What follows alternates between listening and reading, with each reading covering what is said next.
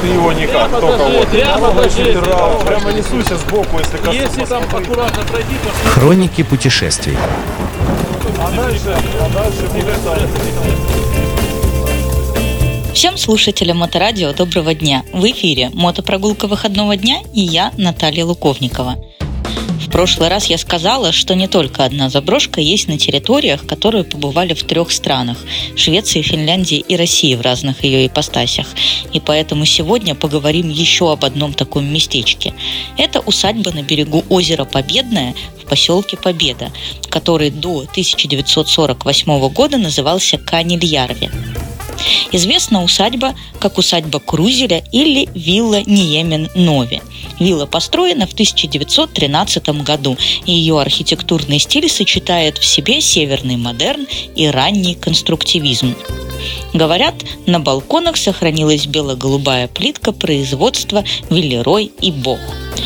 Владельца усадьбы Густава Крузеля в интернете иногда называют зятем того самого Альфреда Нобеля, но вероятнее, что владельцем дома был незаконно рожденный сын Елмар, его родного брата Людвига Нобеля, поскольку у самого Альфреда Нобеля не было детей, а упомянутый Густав приходился мужем матери Елмара, Да, что скажешь, это какая-то крайне запутанная семейная история, и я уже перестала понимать, кто кому кем приходился.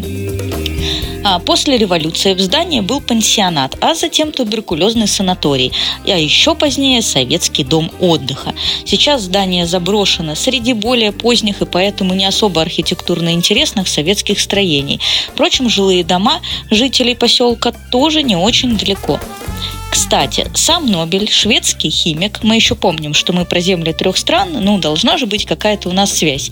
Инженер, изобретатель, в том числе изобретатель динамита, предприниматель и филантроп в Санкт-Петербург попал с родителями в возрасте 4 лет. Строительный бизнес, которым занимался его отец Эммануэль, тоже инженер и архитектор, закончился банкротством. Последней каплей стал пожар, в результате которого семейство Нобеля осталось без крыши над головой и выходом стало решение бежать от кредиторов в Россию. В общей сложности Альфред Нобель прожил в Петербурге больше 20 лет. Кстати, самым масштабным архитектурным изобретением семьи Нобелей, а в Петербурге с 1842 года их жило три поколения, стал городок для рабочих их собственного самого крупного в России машиностроительного завода. Это жилой комплекс на Лесном проспекте со школой, домом культуры, и его строили лучшие архитекторы Европы. На заводах Нобелей никогда не было забастовок, они первыми в царской России стали платить зарплату ежемесячно, а не раз в год, как это было раньше. Какой-то чудовищный факт вообще и первыми сократили количество рабочих часов.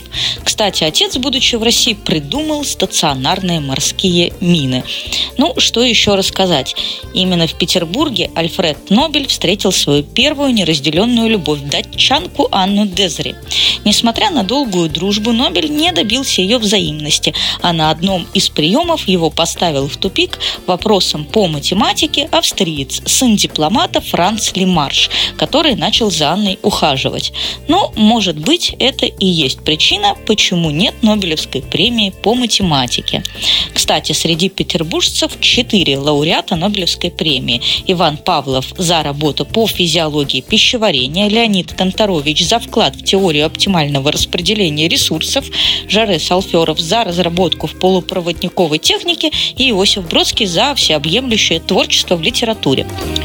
Ну, что мы все о Нобеле. Его жизнь – это прямо скандалы, интриги, расследования. Вернемся лучше к нашему месту. До него ехать всего около часа от города по Е18. Далее сворачиваем налево к поселку Победа и после него держимся правее и ближе к озеру. А, кстати, к озеру тоже можно сходить, оно совсем недалеко. Чудесные места для отдыха. Жаль, что санаторий больше не работает. На этом все. С вами была я, Наталья Луковникова, и мотопрогулка выходного дня. До новых встреч на Моторадио.